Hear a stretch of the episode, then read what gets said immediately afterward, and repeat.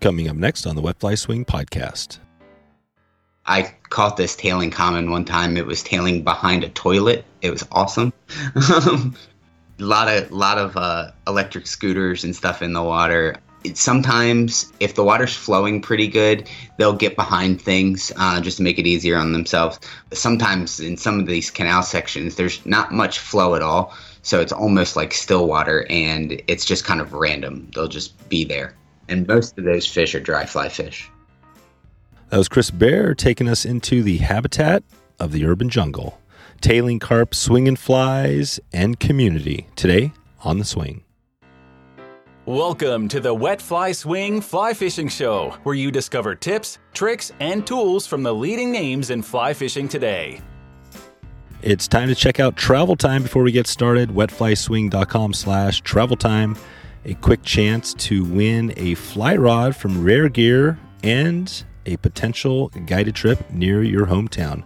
That's wetflyswing.com slash travel time. Check it out right now. Today's episode is sponsored by Togens Fly Shop, providing superior quality products at an affordable price. A great resource for fly tying materials, tools, and accessories. Togens has been over delivering since 2005 on price, service, and passion. And now you can check out what Togens has going on this year. Head over to wetflyswing.com slash Togens right now. T O G E N S. Togens online. We're also sponsored by Angler's Coffee, roasting a full range of coffee with one goal in mind delivering excellent coffee to every single angler. A blend for every taste, a dry dropper on the go teabag option, roast sampler. Joe's got it all going. You can go to wetflyswing.com slash anglers right now. That's A N G L E R S. You support a sustainable company with unsurpassed taste and this podcast in one shot. Kris Bare takes us into Arizona to discover how he catches massive carp in the city and beyond. We find out which line and rod is the best for what he's doing up there, who some of the local guides are in the area, and what events they have coming up this year um, around carp and some other cool stuff they have going at the uh, at the fly shop. I'm not going to lie to you. This might be my favorite episode of all time. So without further ado, here we go. Kris Bare from azflyshop.com. How's it going, Kris? Pretty good, pretty good. Yeah, thanks for uh, thanks for taking a little time today. We uh, we have a, a, hot topic that we're going to dig into. Uh, it's uh, I don't know if you feel like carp fishing is a hot topic, but I feel like there's a, lot of people interested in it um, out there. But we're going to talk about kind of a maybe an A to Z to carp fishing today, um, and we're going to talk about how the fly shop you work for there, you work with. And, and all that. But uh, before we get there, take us into really quickly back into how you got into fly fishing. Then we'll take it into the fly shop. So yeah, I um I uh, actually I, I grew up on the East Coast. I'm from Maryland originally. Um, I grew up on the Susquehanna River, and I was I did a lot of conventional gear fishing uh, growing up. I did a lot of striper fishing and things like that. And uh, when I was about 13 years old or so, I found this old fly rod in my grandfather's shed, and it was it was a I forget what it was, but it was a fiberglass 10 weight. and hmm. it, it, weighed like 11 pounds or something. and uh, I, I took it out and um, I had a, like, I put a spoon on it. Hmm. and I, I threw it out there and uh, just kind of lobbed it. I had no idea what I was doing. And I hooked this little tiny, like, like 14 inch schoolie striper on it. Oh wow!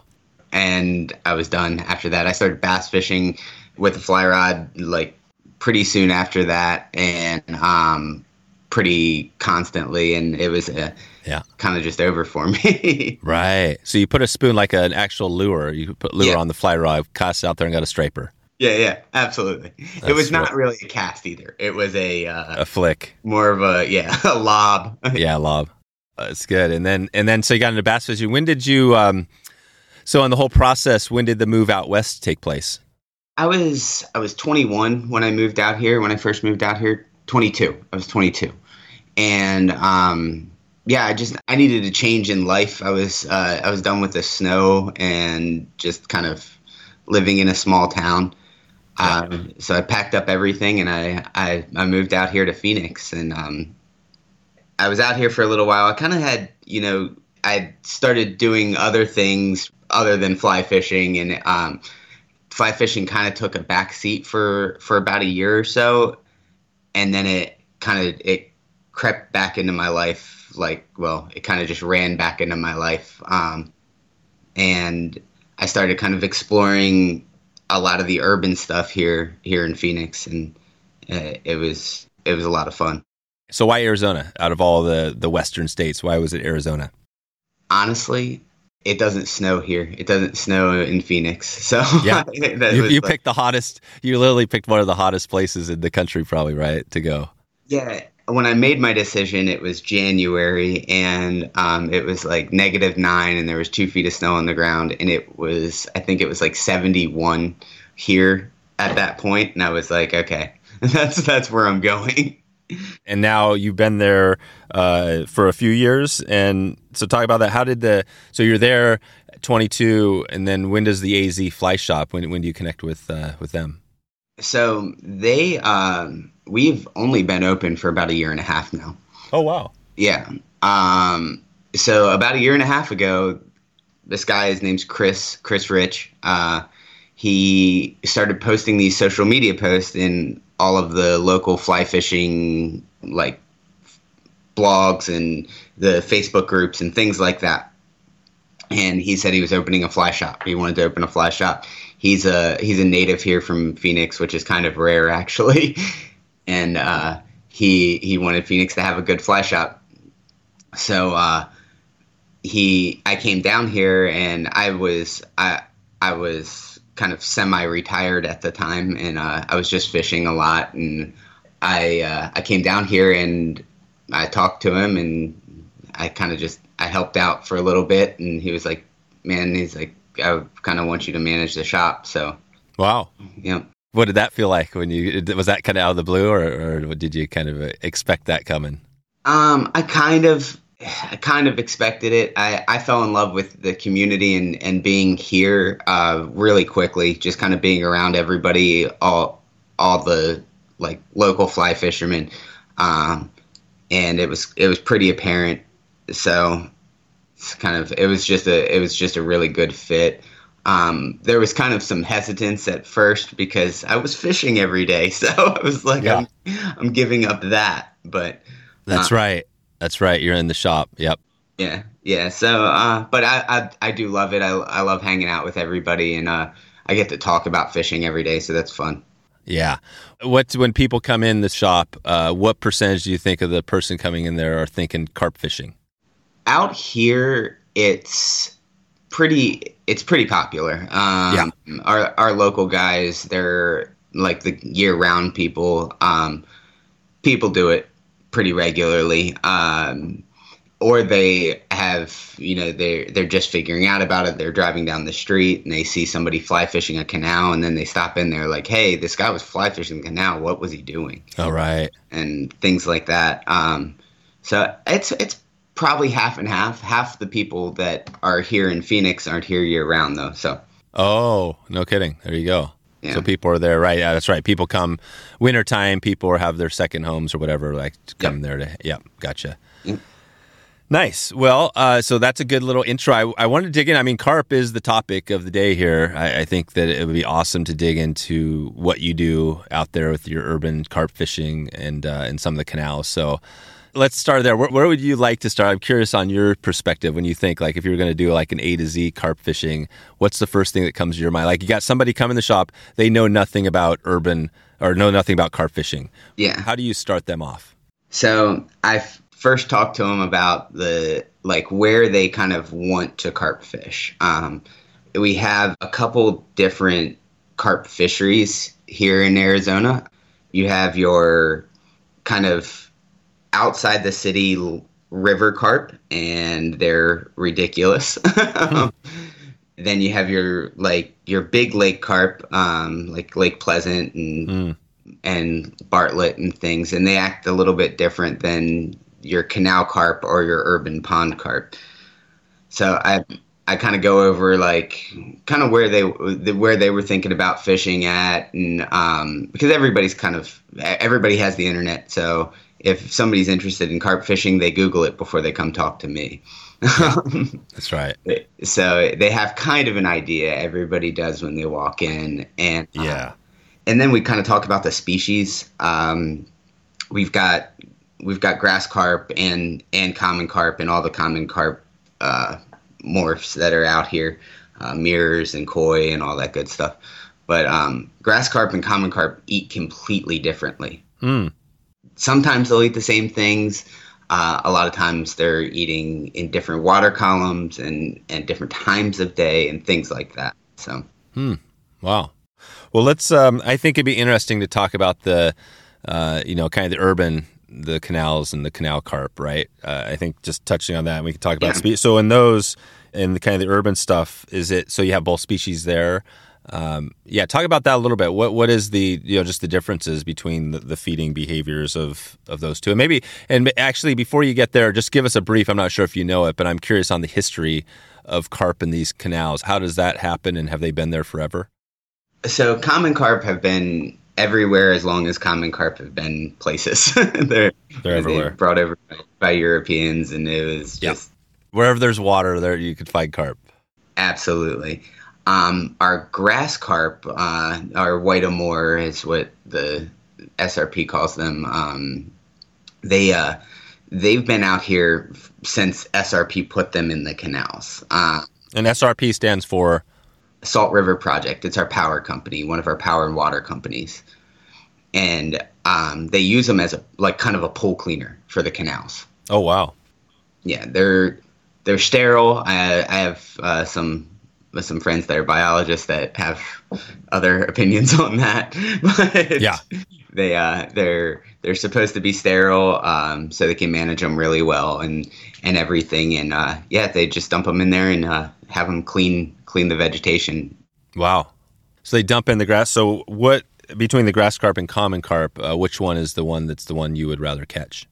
I'm a common carp guy. Yeah. Uh, yeah, they uh, they're my kind of fish. Um, it's I think they're a little they're a little more finicky and and a li- which is weird because everywhere else in the world grass carp are more finicky, but um, our common carp are they're a little more picky, but it's they're the ones that will just absolutely they'll send your backing not flying out through the guides and, and things like that. Oh, nice. Yeah, they get down.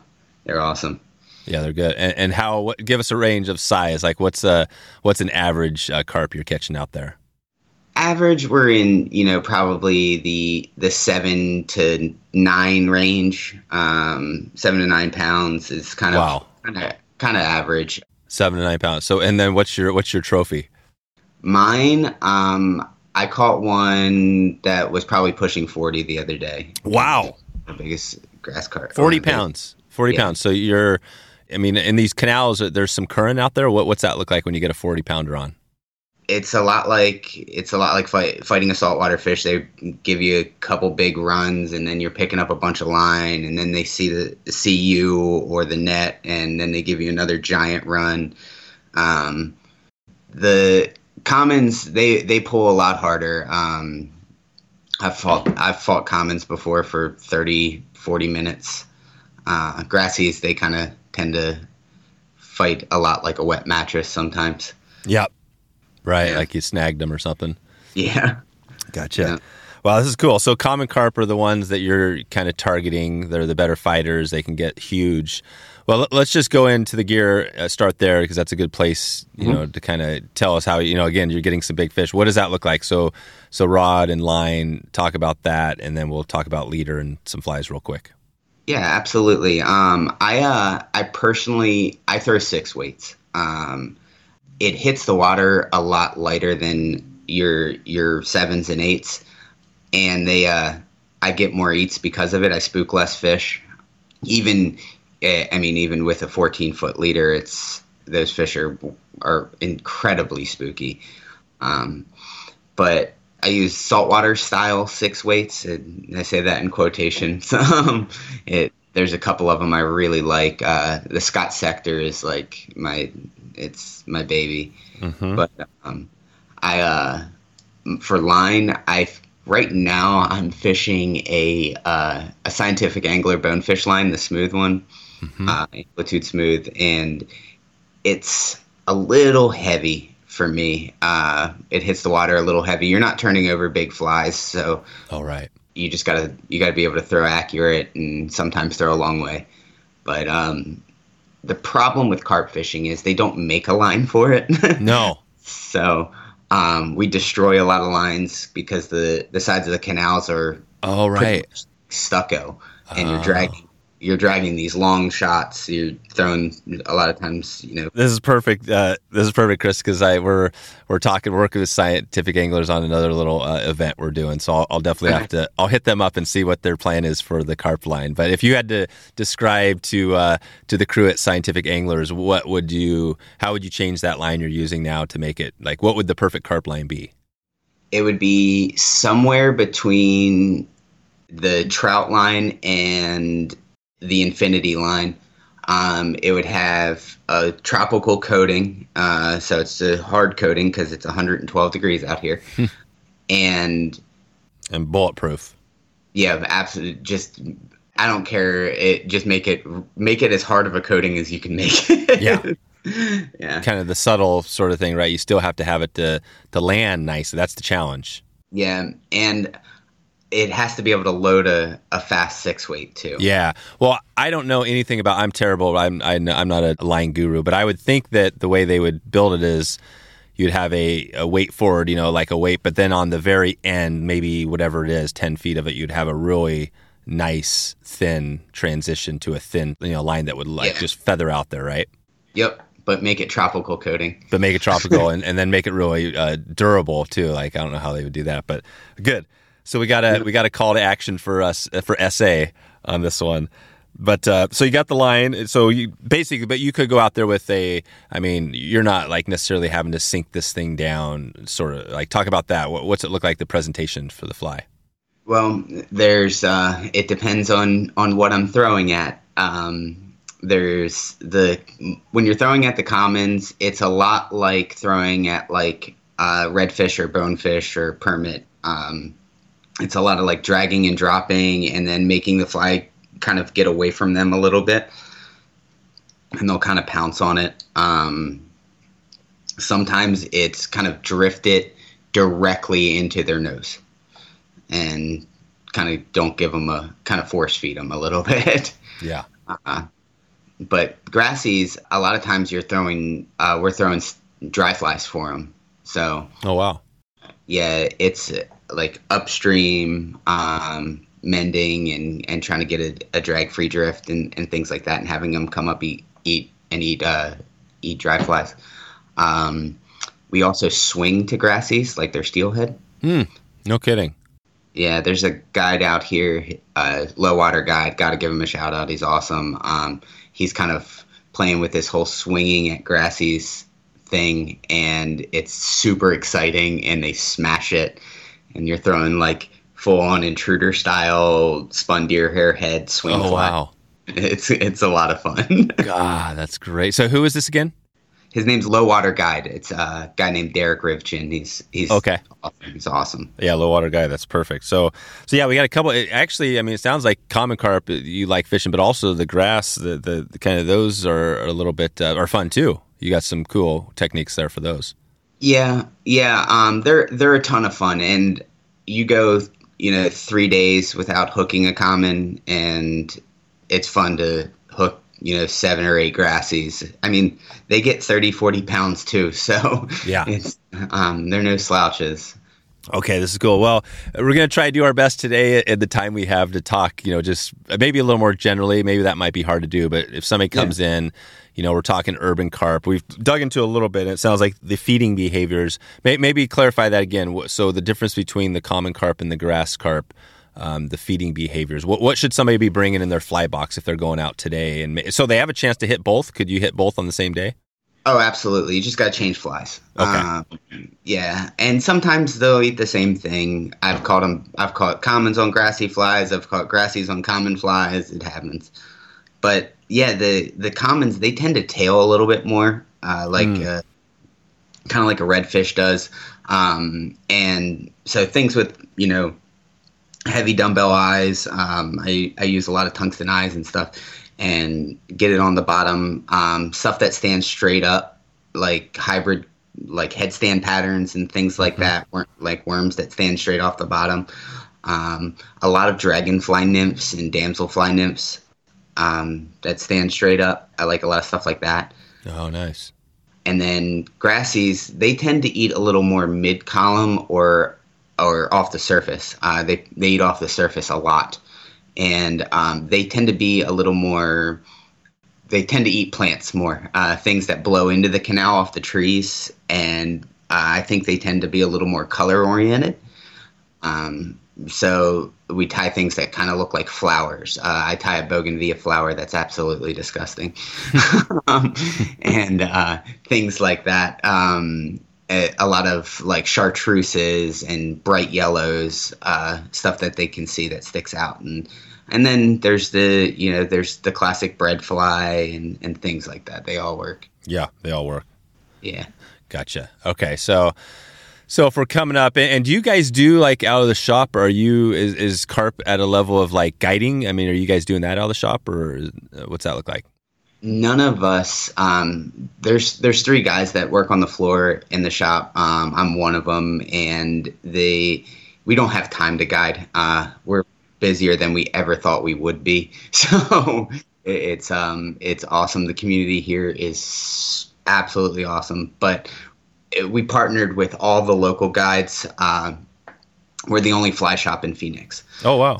The only standalone fly shop in Phoenix, and um, so it's it was easy to work with all the guides, and uh, we're friends with them too. We fish with them. Um, so they're guiding. They're guiding for uh, for carp out there. Yep, absolutely, absolutely. There's a couple guys that do it, and uh, man, they they're they have it dialed. Um, people come in the shop and think I'm good at it, and these guys are serious. nice. Who, who would be? You want to give a shout out to somebody just in case somebody wants to find a guide? Yeah, uh, Derek. Derek over oh, at Derek. Water. Yeah. he's awesome. He's the he is the carp guide. So gotcha. Perfect. All right, so we got that. So let, us finish up the uh, the kind of the terminal tackle here, just so we can get people ready. So so you got the rod. You're talking six weight, and uh, you like that, Scott. Uh, we'll put a link in the show notes to that one you mentioned earlier. Um, what is the leader? So 14 foot. So you're going uh, fairly long leaders. How does that look? Yeah, I use 12 and 14 foot 3x uh, a lot. Um, if I'm getting into fish and I'm getting broken off, if I'm getting into big fish, I'll go up a little bit. If I'm if I'm at some of our smaller like urban ponds and stuff that tend to have a little bit smaller fish, I'll I'll go down to 4x sometimes. Mm-hmm. Um, usually with commons, I'm I'm throwing fluorocarbon um, just because of abrasive resistance. The canals are terrible on line and leader, so. Yep. Right. So you're going big. So you're doing, and what are you just grabbing a cust or a built leader out of the tapered deal out of the box and just throwing it on there? Yeah. Um, Trout Hunter makes a great one. Uh, Umpqua actually makes a pretty a pretty good ten foot. Uh, I just add a little tippet to it. Um, uh-huh. Yeah, their their eight pound ten foot is uh, oh perfect. A pretty good leader. Absolutely. Awesome, awesome. Where do you guys uh, in the shop? Uh, always curious about this uh, on flies because I haven't done this for a while. But do the flies come from um, all over the place? Do you guys tie them yourself, or where are you getting your flies? Nah, they're uh, they're all from either Umpqua or Solitude or Fulling Mill. Um, we've got some Rio flies. Yeah, I made it a point a long time ago um, when Chris asked me to tie a fly for the shop. I was like, no, I do not tie commercially. Won't do it. I love fly tying. So yeah, I know. I hear you, man. I, I did as a well as a younger person. I did a lot of tying for the shop, and uh, yeah. yeah, it's an easy way to get burnt out for sure. Yeah, yeah. Today's episode is sponsored by Fishhound Expeditions, putting together remote Alaskan wilderness float trips for that trip of a lifetime. And we just got off of one of these trips. I was out there with Nick and the crew, Adam and his team.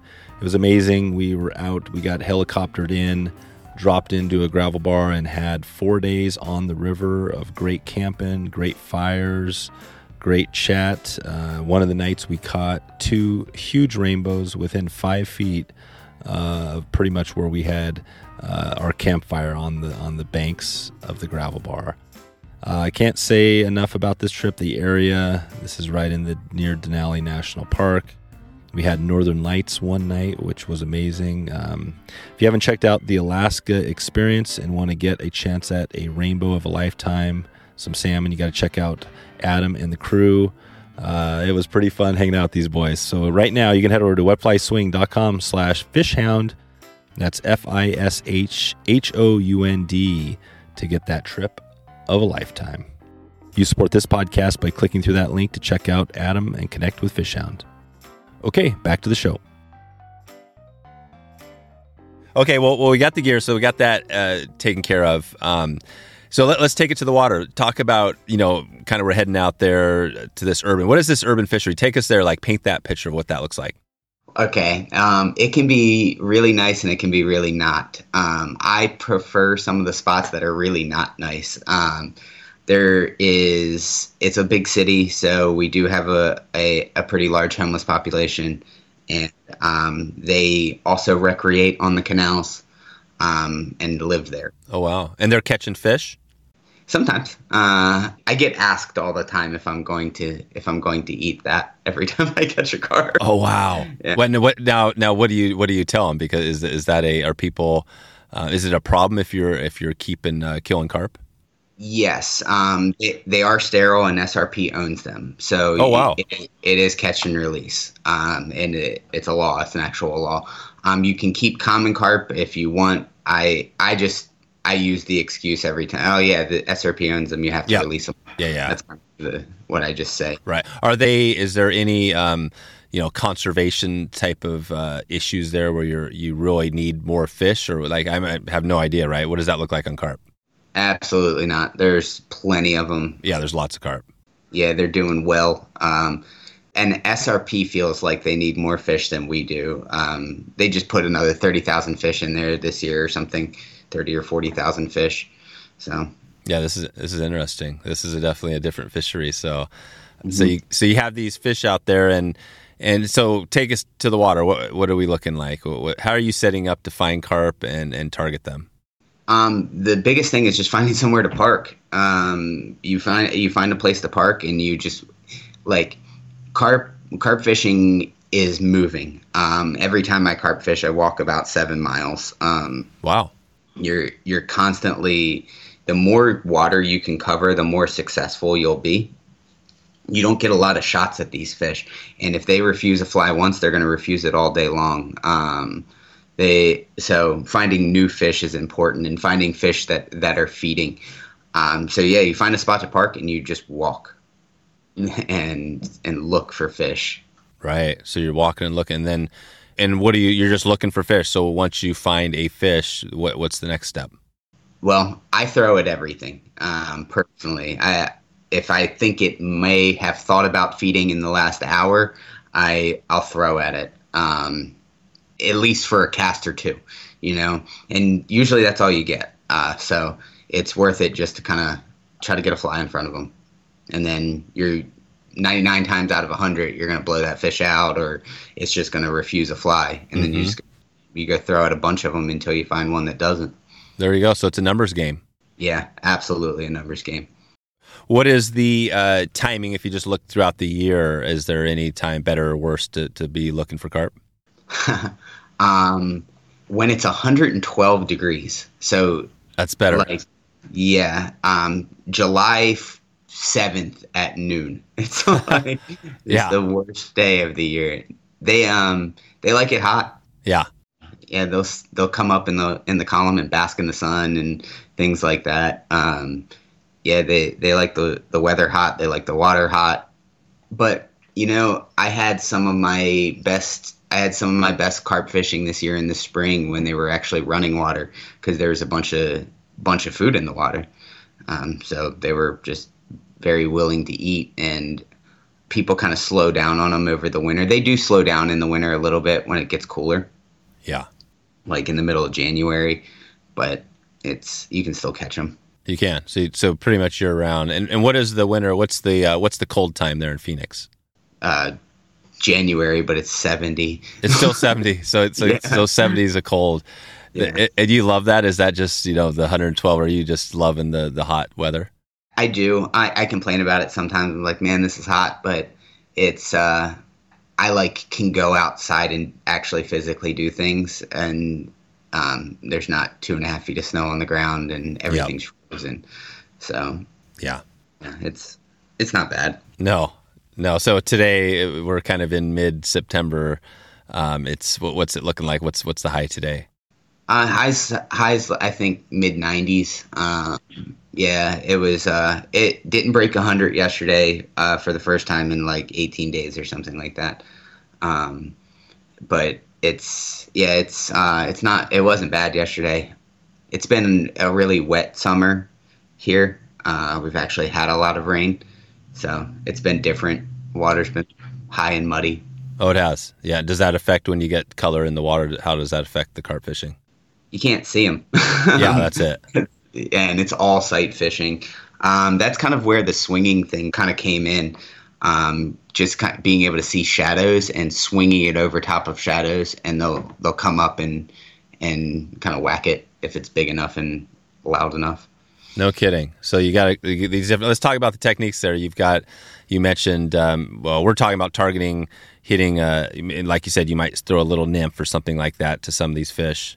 Uh, then you also might have the dry fly, and then you've also got these big flies. Is that you know for swinging? Have you done a little bit of that, or is that just something? Yeah. that- Yeah, it's um if I'm fishing grassies, if I'm gonna fish grass carp now, that's I'm gonna swing to them uh, because it's just they like.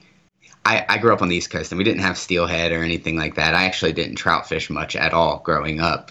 I I might have trout fished like three times in my life, uh, so I didn't. Swinging was just kind of it, it's a foreign concept to me, and a fish hitting a swung fly is a ton of fun. Yeah, it is. they wallop it. It is. So let's describe this because we got a bunch of, you know, obviously we've talked a lot about swinging flies here on this show, but, um, you know, what does that look like? So you're swinging it down. Are these fish just, are they either hammering it or they're not? Or are they, are they kind of like playing with it at all? they'll um they'll come up and kind of grass carp are they're kind of curious um and frustrating like they'll put their nose on a dry fly and never open their mouth and things like that like push it across the top of the water and so they'll get up behind they'll bolt off and and chase it down this swung fly and get right up on it and then refuse it Wow. yeah, it's uh, but it's fun to see them like move really fast, and I mean they're these big fish. There's they're you know 15 pounds and and scooting across the canal. It's it's a lot of fun. Wow. So describe that. Let's dig into a little more on the swing, just so we, we get that. So, in on the you're using a, a different setup for your your line, or, or just bigger flies, heavier flies.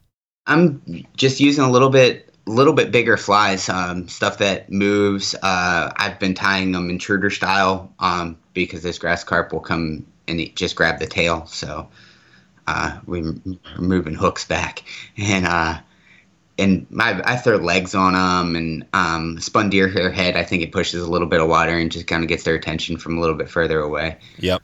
Um, Yep. So like a a muddler would probably be a good pattern to use out there.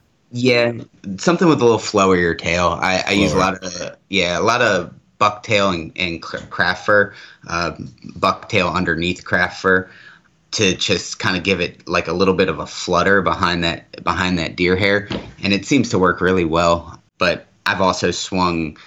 I use a lot of this stuff. It's F and F chewing gum worm, and it's a material out of the UK somewhere. They're still water guys and uh, that's swinging that stuff is it, it works too. um, so, Hmm. yeah, Now, now, what is this stuff? This F and F? yeah, it's called chewing gum worm. It's um like I don't even know how to describe it. It's like a chenille. It, it's like a weird like rubbery Oh, like chenille that kind of wants to float, but oh wow, it kind of just wiggles and it's it's it's awesome stuff. oh It is wow. awesome stuff. Yeah, it sounds like the almost like the rubber worm, like you'd tie in like a, a lure, right? A Oh, worm. yeah. Oh, absolutely. It is absolutely. yeah, that's what it is. Kind of cheating. Gotcha. So, so you're swinging out. So you're tying some of these things. You want to move some water, get some interest, and when these on the swing, when the carp come up, they still do the same thing. They might come up and look at it, play with it. Are you are you having a situation where you're trying to really slow down your swing and having that sort of thing? And uh, you know, how are you how are you getting this thing to the right depth and right so the fish take? Like, describe the take. Yeah, they um. So some of them will just come up and wallop it no matter what.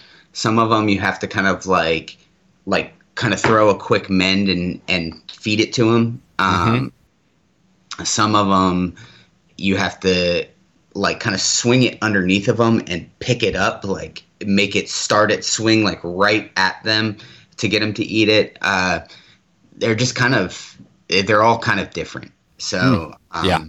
Yeah, swinging to the same fish a couple times, a few times, and uh, then finally getting it to eat is not uncommon. Okay, so you could do so. That's the difference is that if you got a if you're swinging, you're going to stick on that fish and give it a few shots. Yeah, until it, it just has enough of you. yeah, yeah, they'll spook. They'll, they'll let spook. you. Know. Yep. And what are they doing when they're in it? When these carp, the you know they're sitting down, they're obviously eating whatever vegetation, but they're are they kind of holding and do they have their little spot? I mean, this is we're talking a canal, so there's not like there's a lot of um, uh, like uh, you know rocks and substrate right under there. Oh, you'd be surprised. Hmm. yeah, like shopping carts and stuff like that. Absolutely. Yeah. Um, yeah, it's it's all cover. Uh, I caught this tailing common one time. It was tailing behind a toilet. It was awesome. yeah, they uh, they're That's sweet. A lot of lot of uh, electric scooters and stuff in the water. Um, oh wow. Yeah, it depends on the water flow. Um, sometimes if if the water's flowing pretty good, they'll get behind things uh, just to make it easier on themselves. But a lot of times we don't. Sometimes in some of these canal sections, there's not much flow at all, hmm. so it's almost like still water, and it's just kind of random. They'll just be there. You'll oh, gotcha. Yeah, yeah. And most of those fish are dry fly fish. Yeah, and dry fly fish. Okay, so if it's slow, like lake reservoir type thing, then you can get some of those grass grassies on on dries. Yeah, that and the, there's sections of the canal where it gets deep and slow, and um, those fish, those fish are your dry fly fish. Perfect. And this water, just I'm just kind of curious about this. This water is these are the canals with the energy company.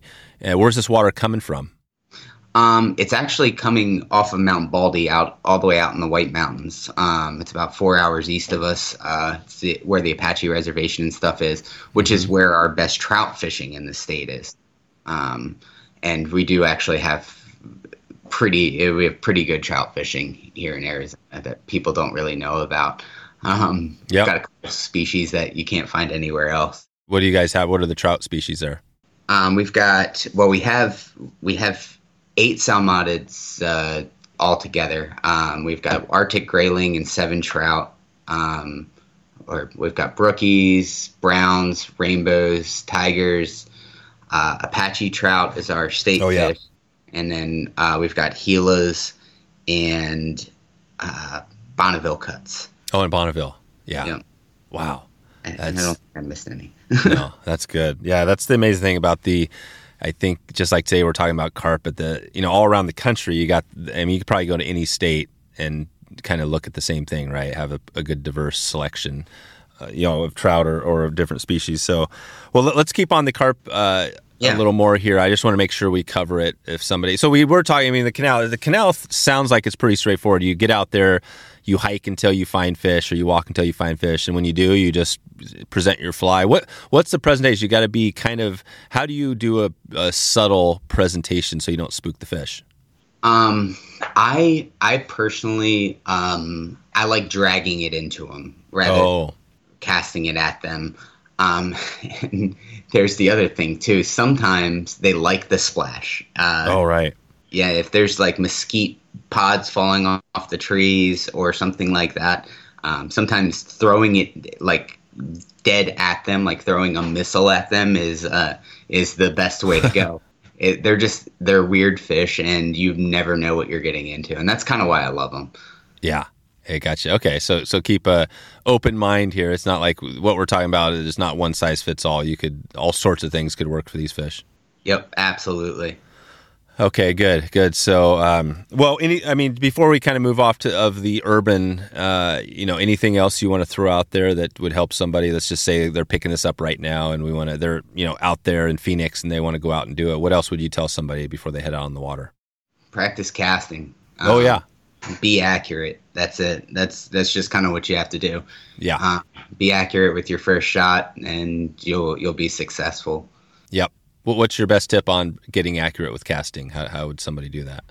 I personally, for me, I'm only accurate when I'm throwing at fish. I I can't go throw at a hula hoop in the in the Yeah. yard. I just can't do it. Um, it. But if there's a, a tailing carp out there, it's getting hit. that's, that's what's It forces you. So get on. So basically, get on the water. Don't don't waste Yeah. time. Yeah, Just just, get on. Just fish. Yeah, just get out there and fish. Yeah, yeah. How did you, you know, you're casting, I, I go back now, right? 13 year old, and you got into fly fishing there. Did you teach yourself the whole time, or have you ever kind of taken a lesson, or what's that look like? I um I was self taught like almost completely um with the odd like fishing with some like running into somebody else fly fishing Mm-hmm. type type deal um until the shop opened and um, I've gotten better at casting in the past year and a half than I have in the first like 16 that I was casting. So, Exactly. yeah. Yeah. That's it. So you would recommend uh, probably getting a lesson, right? oh, absolutely. And Yeah. it just makes your life better. Like you, you have more fun fly fishing. It Yeah. just, yeah. Yeah, yeah, yeah. That's the, you know, that is a good take home. It's always the take home, right? The guiding, and we're going up. uh, You know, we're heading up to Alaska on a cool trip here this week, and Oh, you know, nice. same thing. It's like we're gonna. You mentioned it, kind of thought when you mentioned splashing it, we're gonna be mousing for rainbows, right? And Nice. I, I've, you know, this is like my first time doing it, so it's pretty awesome to think like, okay, boom, but you know, Yeah. But it's kind of like a guided thing, right? So it's Yeah, going to yeah. help, and not that you have to do that, but again, if if you want to get better at something, um, probably a casting lesson is a, definitely a good place to start. A casting lesson and a guide trip will knock years off of your learning curve. Yeah. It just will. Yeah, yeah. Okay, cool. Well, what about these other places? So we mentioned, so we got the urban fishing. Uh, we touched on that. You said there's these couple other areas. You've got like the lakes and the rivers. Do those? Does that look totally different as far as the how you're fishing for the fish and finding them? Yeah, um, it, it does. Uh, so the the river, um, the Salt River, it dumps into comes kind of down past Mount Baldy and and things, and and kind of dumps into the city. So it's our first like it's a tailwater, and it's right outside of the city. It's I, I, I think it's like forty minutes outside of the city.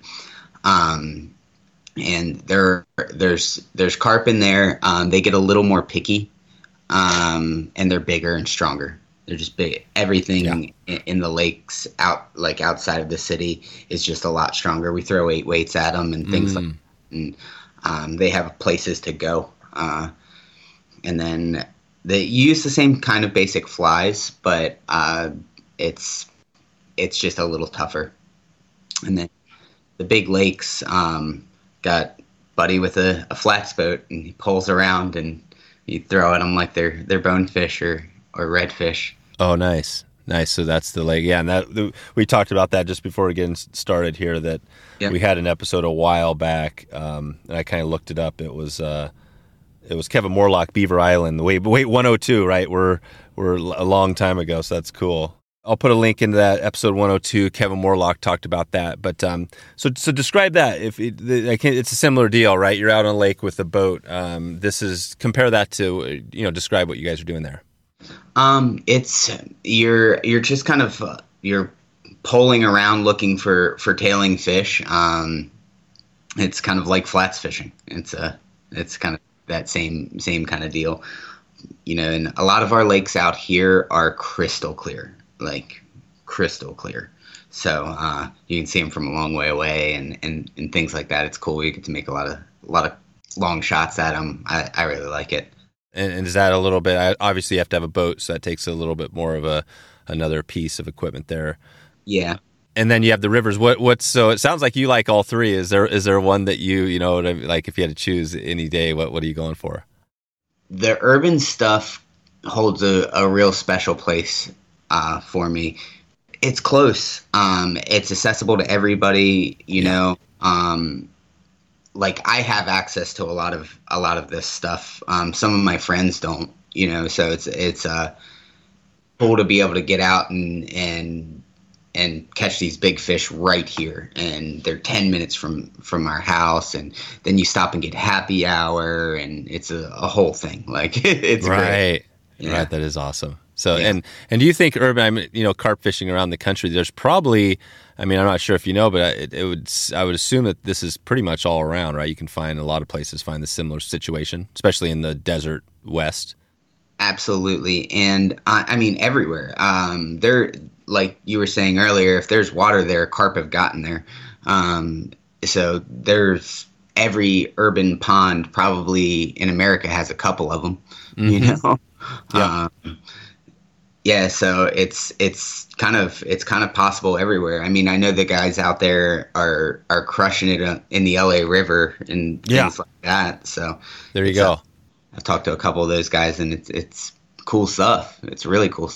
A similar deal, yeah. So the carp, uh, all these years, has gotten a bad rap, uh, you know, but now people are realizing that uh, you know how cool it is to fish, how it's almost right like saltwater species. What what do you think it is on on the bad rap? Why why is it just uh, people just were uneducated? Is that kind of what it comes down to? You know, I um I think it has something to do with them being looked or fish being looked at as just food for a long time. It wasn't um, it wasn't looked at as fishing wasn't looked at as a sport until fairly recently, like in the grand scheme of things. And um, I, I think it had had something to do with that. Whether carp actually tastes good or not, that's debatable. I've never personally eaten it. I don't really plan to. Um, I also don't really like freshwater fish at all. Uh, but yeah, it's I don't know. I, I don't know what it is. Um, I think I think a, some stuff, uh, some bad rap comes from like bass fishing and and uh, the whole tournament bass world. Oh yeah, and um, and that that whole thing, uh, and people people just don't know. Um, like nine times out of ten, there's a couple of guys that are like, oh, they've gone and caught a carp, and they're like, oh, that's that was okay. No. I'm going to go back to fishing trout. That doesn't happen very often. No, right. So you're saying if somebody has never done carp and they try it and they get a fish, that they're not they're not saying, oh, that was ho hum. It, it's different than that. Yeah, yeah. It's um, they work for it. It's you know, fly fishermen and women are kind of it's like the challenge is what we we look for anyway. That's, yeah, that's why we're not throwing bait casters. That's right. um, that's right. So it's uh, it's a, and it is it is a challenge. It's a it's a very challenging fish. Um, I've taken a lot of people out and just a lot of very very very good anglers and and uh, just watch them blank. Um, yeah, it's just it's tough. Uh, wow. Uh, so when you first when you land that first one, it it's it means something. It's cool. That is cool. And it is interesting because you guys have trout fishing too, and you do a little bit of the the trout fishing uh, out in your neck of the woods. Yeah, absolutely. Um, I, I do a fair amount of it, um, enough to that I can talk about it in the shop and stuff. Yeah. Um, trout it, trout don't excite me very much. Uh, super rare trout do, but um, they, that's I, I don't know. They're they're cool. Today's episode is sponsored by Bear Vault, keeping wild adventure going and ensuring your next backcountry trip stays memorable, epic, and safe. Bear Vault builds a rugged polycarbonate locking canister that keeps bears and other critters out of your out of your food and your stuff. This keeps you safe, keeps the bears safe, and keeps everyone safe.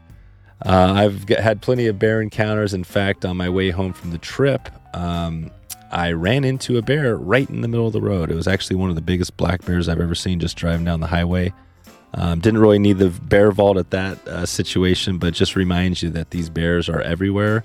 And even hiking for a day hike, whatever it is, if you've got food and you don't want to uh, potentially get messed with, especially if you're in some of these high trafficked areas with bears, national parks, all these places, the bear vault is pretty much uh, the hard storage container is what you need and is what everybody's going towards now. Uh, the hanging up in the tree, uh, if you're on a trail, that's not good enough anymore. So you got to get a bear vault to keep your stuff secure. Be the guy that has the epic trip, not the guy who has to hike out early because of poor proper food storage. Check out Bear Vault right now. That's wetflyswing.com slash bear vault. B E A R V A U L T to support this podcast and a great company doing amazing things. Okay, back to the show. Are there other species out there other than carp that are kind of not the salmonids, but other fish that are in your area there? Absolutely. Um, I also sucker fish a lot. Oh, cool. Uh, especially like the the Salt River has um, a species of sucker fish. It's the Sonora sucker.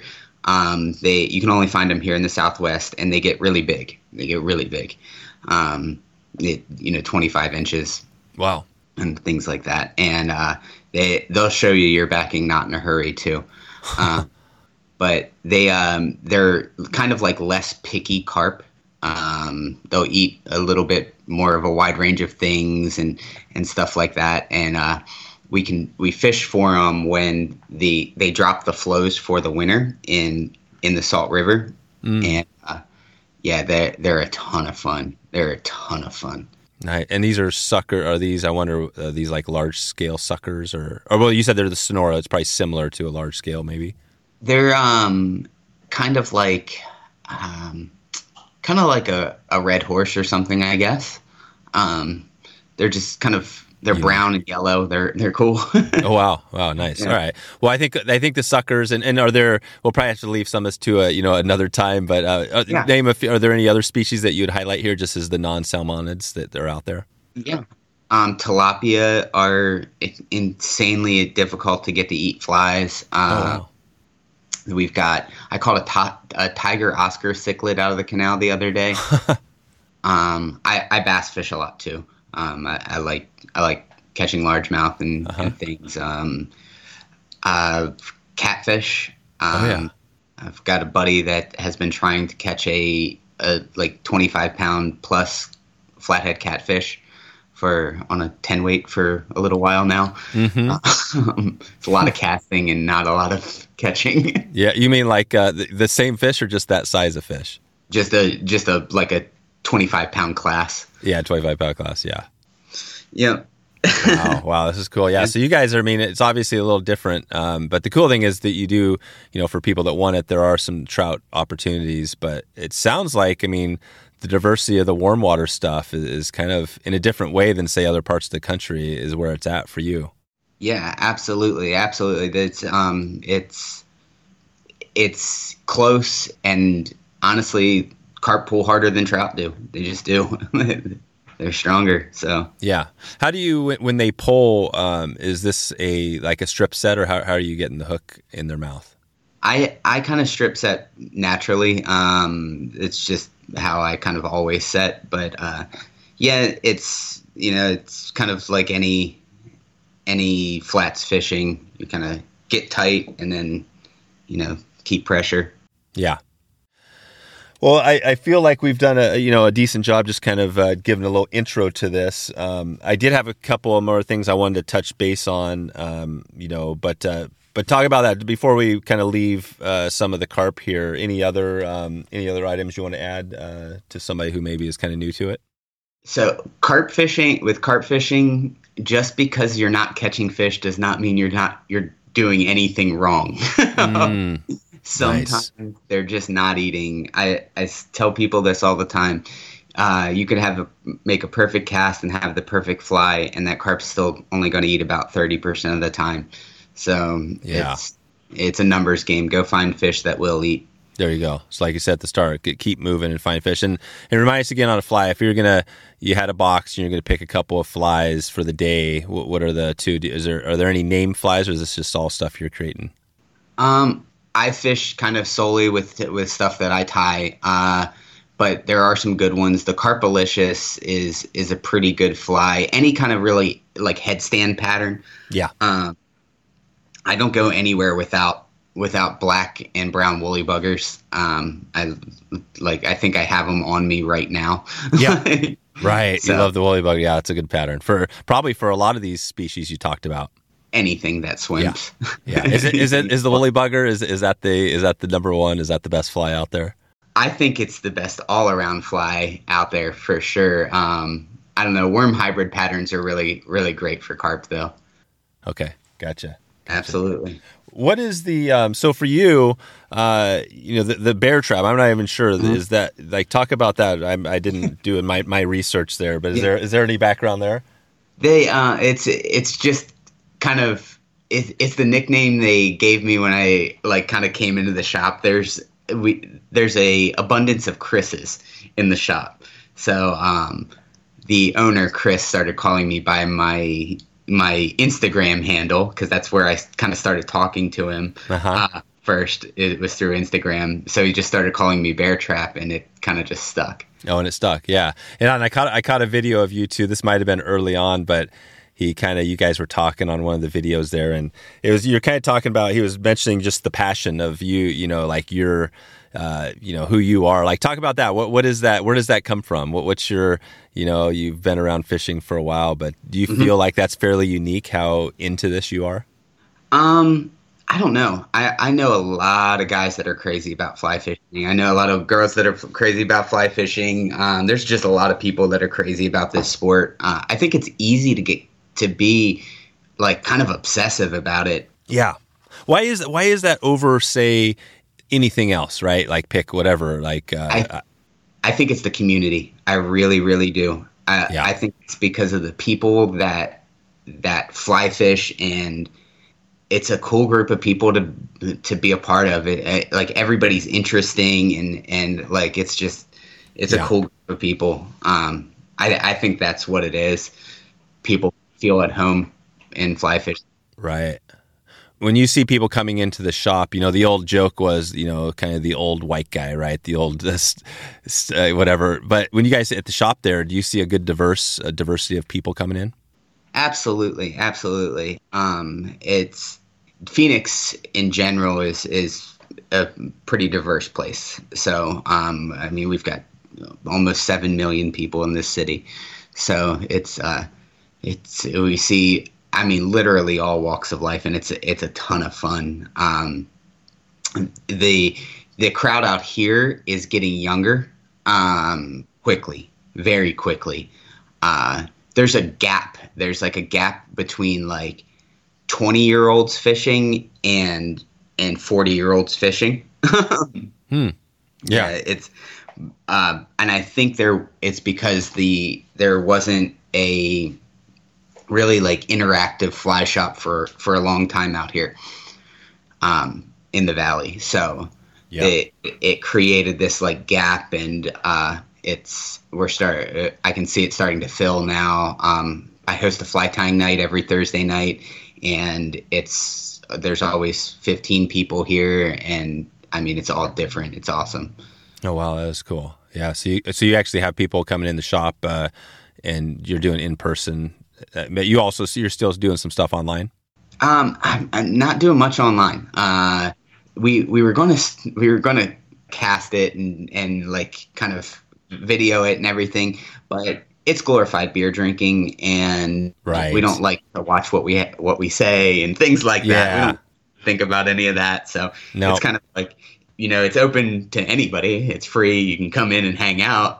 yeah that's awesome. I Yeah. i love that. That's the thing about the fly shop. Is that all fly shop you know are they're unique they're everybody's different and stuff but i remember that. I grew up around a fly shop and i remember as i got into like high school where I was old enough to you know to drink right? Or not even old I guess even before right? But drinking the beverages. We would go in there before our trips and like late at night we would just go in there. We'd be in there freaking two in the morning tying mm-hmm. flies getting ready for the leaving the next day for the trip and and drink right? Doing the whole thing. And it was like that was our party which is kind of cool to think right? Because there's a lot of like bad stuff you could do to get in trouble as a kid Absolutely. and so I always think and look back and then be like, you know what, that was pretty cool to have that, right? And and what you're describing is a similar, right? It's all different, but a similar deal. Yeah, absolutely. And we we have um there's a there's a kid that fishes out here and I met him on the or I met him at one of the urban ponds and he uh, fishes for Team USA. Uh he's their youth team. Oh yeah, His name's Henry. He's awesome. He's little boss two hauler on on Instagram. He's Okay. Great kid. And he has like he's kind of collaborated this group of like 15 year old kids and um, Nice. they go out and carp fish and they slay and it's awesome they're they're cool and they're they come in and they're loud and it's Wow. it's just cool it's cool to have like Yeah. them talking about fishing with like some 60 year old guy Right. it's cool to watch Right. That is very cool, man. I love that. That's awesome. So it sounds like the shop you guys are you guys are having a good time in there and are you seeing the uh, as as the shop it's a year and a half, two years, it's fairly new shop, but you're seeing Mm-hmm. some like good growth and it's kind of you're seeing that happen in front of you. Absolutely. Um, Yeah. I I'm still getting. We still get as many new people today as we did in our th- our fourth month of business, fifth month of business. Um, Wow. It's it yeah. It hasn't really died off. Uh, more people are moving to Phoenix every day, and more people are just are getting excited about fly fishing in general. Um, it's it, it's pretty cool. It's pretty cool. What's your guys' focus? So as you look out, you know, we're uh, you know mid whatever you're go- well, we're looking out at two twenty, you know, twenty three coming up here in a while. Uh, you know, as you guys look out, what do you for the shop? You know, what are you guys going to be? Do you look out, say, over the next year and think about what you're going to be doing, or, or are you thinking more, not quite that far out? Yeah, yeah. Um, I know. I know we're going to be doing events. Um, we one of our favorite things in the world is to raise money for local charities. Um, and we've we've kind of given the platform for our local community this this year, this past year, in our first year. We I think we raised almost thirty thousand dollars for local Wow. charities. Um, the vendors love it too. Like uh, we're doing a carp rally here in two weeks. Um, yeah, it's if anybody wants to come out and fish it, like, Yeah. come, come do it. Uh, it's the benefit wildlife for tomorrow. It's uh, and um, like Abel gave us a reel to raffle off. Scott gave us a rod. Ross gave us a reel. It's it's super super cool. And then we've got uh, we got a bunch of stuff for the winners and like uh, guide trips and stays at these ranches and all kinds of stuff. Like it, it's it's a blast. And uh, Oh wow, you know, four or five hundred people will show up uh, to some of our events, and it, it's fun Amazing. just watching everybody just packed into this building and laughing and enjoying like being around it, each other. It's yeah. fun. So you have a so this event will be this uh, this carp rally will be actually at the fly shop. Yeah, the the awards and everything. Um, so it's a one day event. People co- show up here Friday morning. They pick up their landing mat. Um, all photos have to be taken on the landing mat. Um, all that good stuff. Uh, gotta gotta take care of the fish. Yeah, describe that again. Now, what, what are you talking about the landing? Describe It's- that a little more. It's basically a yoga mat that you get wet and you can lay the fish on it. So you're not rolling them in the dirt and things like that. Um, they are SRP's fish, so uh, we we want want them to go back and, and keep cleaning the canals and Yeah. we get a chance to catch them again. Um, so yeah, it's a just a basically a yoga mat. It's got like a measuring tape kind of laser etched into it and our logo and Low Waters logo. It's it's cool. Yeah, yeah. So, so that's a that's a something. Yeah, a, a, a tool you don't hear that much about, but that's for carp or any really probably any species you want to keep from getting whacked on the the concrete or whatever, getting scraped up. That's what you got Yeah. for. Absolutely, absolutely. There's no real good way to take a picture of a big carp. So No. Yeah. How do you do that? that? That's a good, you know, and I want to finish up this thought too, but this, you know, popped in my head as far as the landing them, right? So you're playing a fish for a while and uh-huh. you're in a canal too. So how, uh-huh. how, how do you, what's the trick there on landing the fish? So every about 70 to 80 yards, there is a ladder that goes down the wall of the canal, and you you walk it to one of those ladders and climb down the ladder and stand on the bottom rung of the ladder try not to fall in and try to net the fish and most of the fish we catch we just don't take pictures of because it's just too difficult Too much. Right. Right. So this canal, and I'd imagine this canal is a little dangerous if you were to fall in. It's it's not very deep. Um, it's it's disgusting. It is. Oh. It's gross. Um, It's gross. Yeah, yeah. The water's pretty bad. and, and the water's bad because it's a. Uh, I'm trying to picture this again, right? It's a canal that's used for drinking water, right? I'm I'm assuming.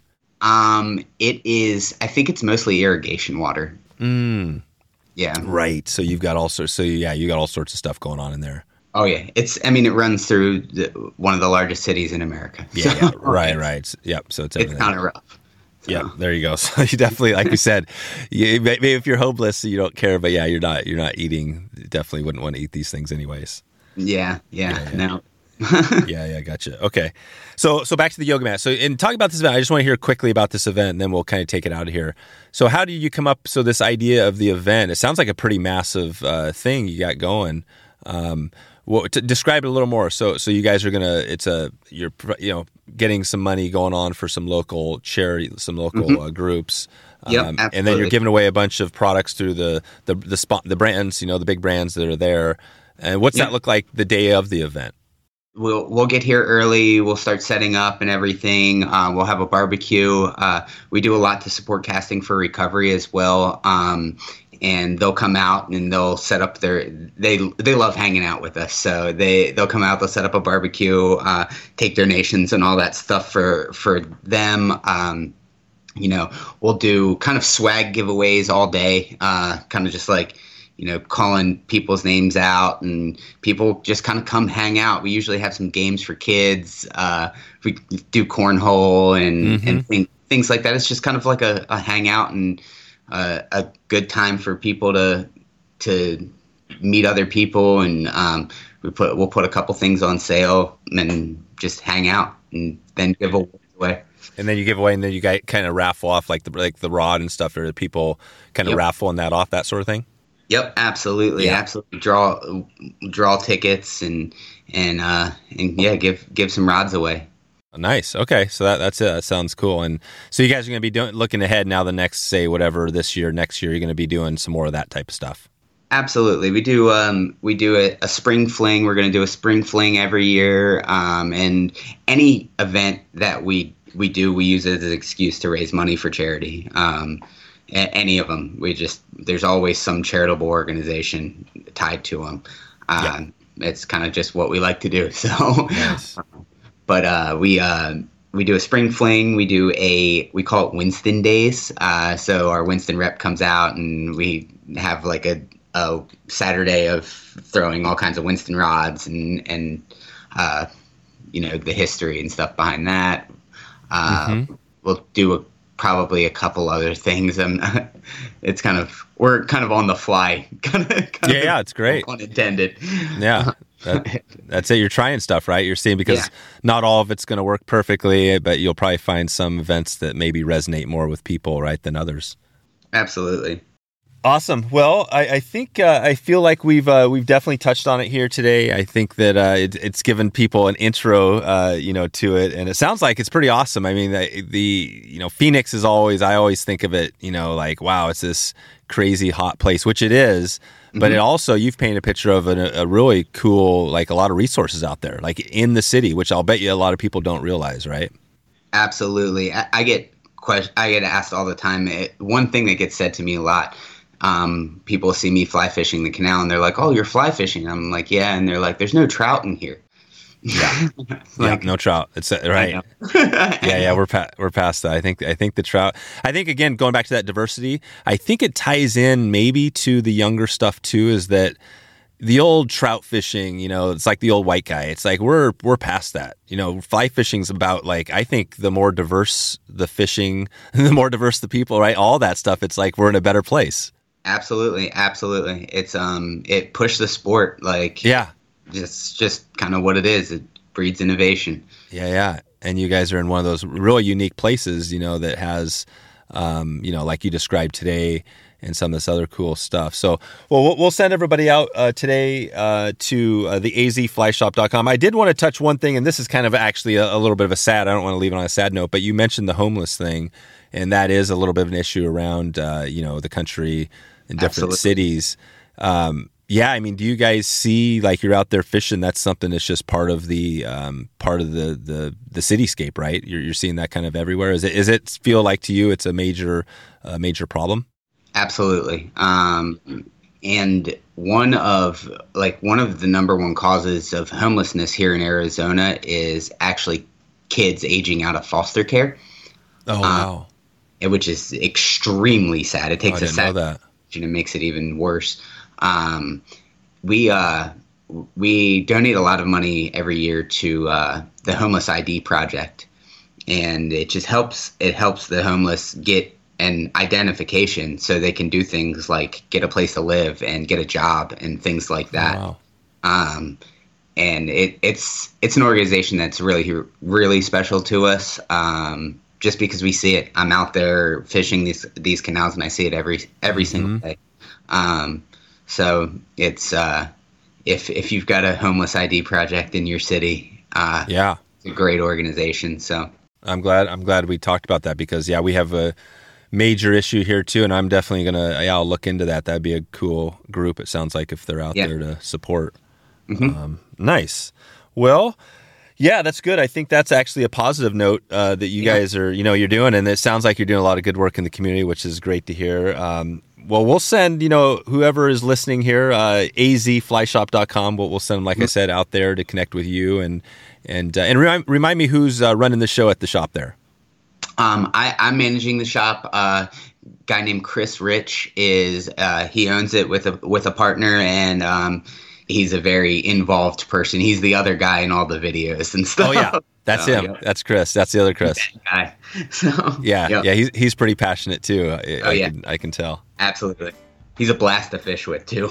Good, good. Yep. All right, Kris. Well, thanks again for all the time today. I definitely love uh, you know the, where our conversation went, and I think we're gonna have a follow up. Have to get a follow up with you guys because uh, I think there's some more we could dig into, maybe on some other species down the line. So yeah, thanks for all the time today. Absolutely. Come out and fish. So there it is, wetflyswing.com slash 371. If you want to check out uh, anything we talked about today, including videos, links, uh, that's the easy way. Just click over there and that'll redirect you over to the blog. Uh, you can get that along with our transcript. Uh, quick reminder I want to let you know we just wrapped up the Steelhead School and we filled all the slots for uh, not only wrapping up the giveaway, but the paid slots this year. Uh, if you're still interested, though, we're probably most likely doing this next year. You can head over to wetflyswing.com slash steelhead school, and that'll give you a chance. You can just add your name, and we'll keep you in the loop for next year. Our listener shout out is a special one. Nick Torres, my brother from another mother uh, at Lamson, and Nick and I recently got out with Fishhound expeditions up to that Alaska trip. Um, I just I mentioned it earlier, but it was pretty much about as good as it gets. Caught some big fish, caught some salmon, just had a good time on the river. And Nick has some good stuff going. They have a new line of rods out with Lamson. Uh, check them out right now if you want to see what they have. Not only do they have the lightest reel in the game, but they got some killer rods to go with it. Um, and let Nick know you heard about him uh, from this podcast. I'm going to put a link out, wetflyswing.com slash Lamson. Would love to hear from you if you get a chance. If you've been listening to this show and haven't checked in with me yet, you can send me an email, dave at wetflyswing.com, or just ping me on social. I would love to hear um, that you are enjoying these episodes and what we are putting out is resonating with you. Okay, time to get out of here. Time to get off to the next one. I am heading out onto the river and going to chase some steelhead. I'm going to compare those steelhead to the rainbow. And we are doing this trip up in Alaska. One of the things that was the take home message for me was how much these rainbows, not only were they huge, but how much they reminded me of steelhead. I mean, it was, they hammered it, they went crazy, they did cartwheels, um, they jumped. And then when you tried to release them, it was hard to hold these things because they're so spunky. So if you want a super strong fish, again, just a reminder, this is. Uh, it pretty much, it pretty much blew me away. Very similar to steelhead, um, and I am going for steelhead this week. So hopefully, I get a chance, a shot. Hopefully, I can uh, curate, uh, get my spey game a little up to speed, um, and uh, and yeah, that's it. So uh, if you get a chance uh, this Alaska giveaway, we've been talking a lot about it, but we're just launching that here soon. Uh, so that's your best chance. I would love to get with you on the water on a trip like that. If I can't check with me online, and I hope you are having a good afternoon, good evening, or good morning, wherever in the world you are right now. Talk to you soon. Thanks for listening to the Wet Fly Swing Fly Fishing Show. For notes and links from this episode, visit wetflyswing.com.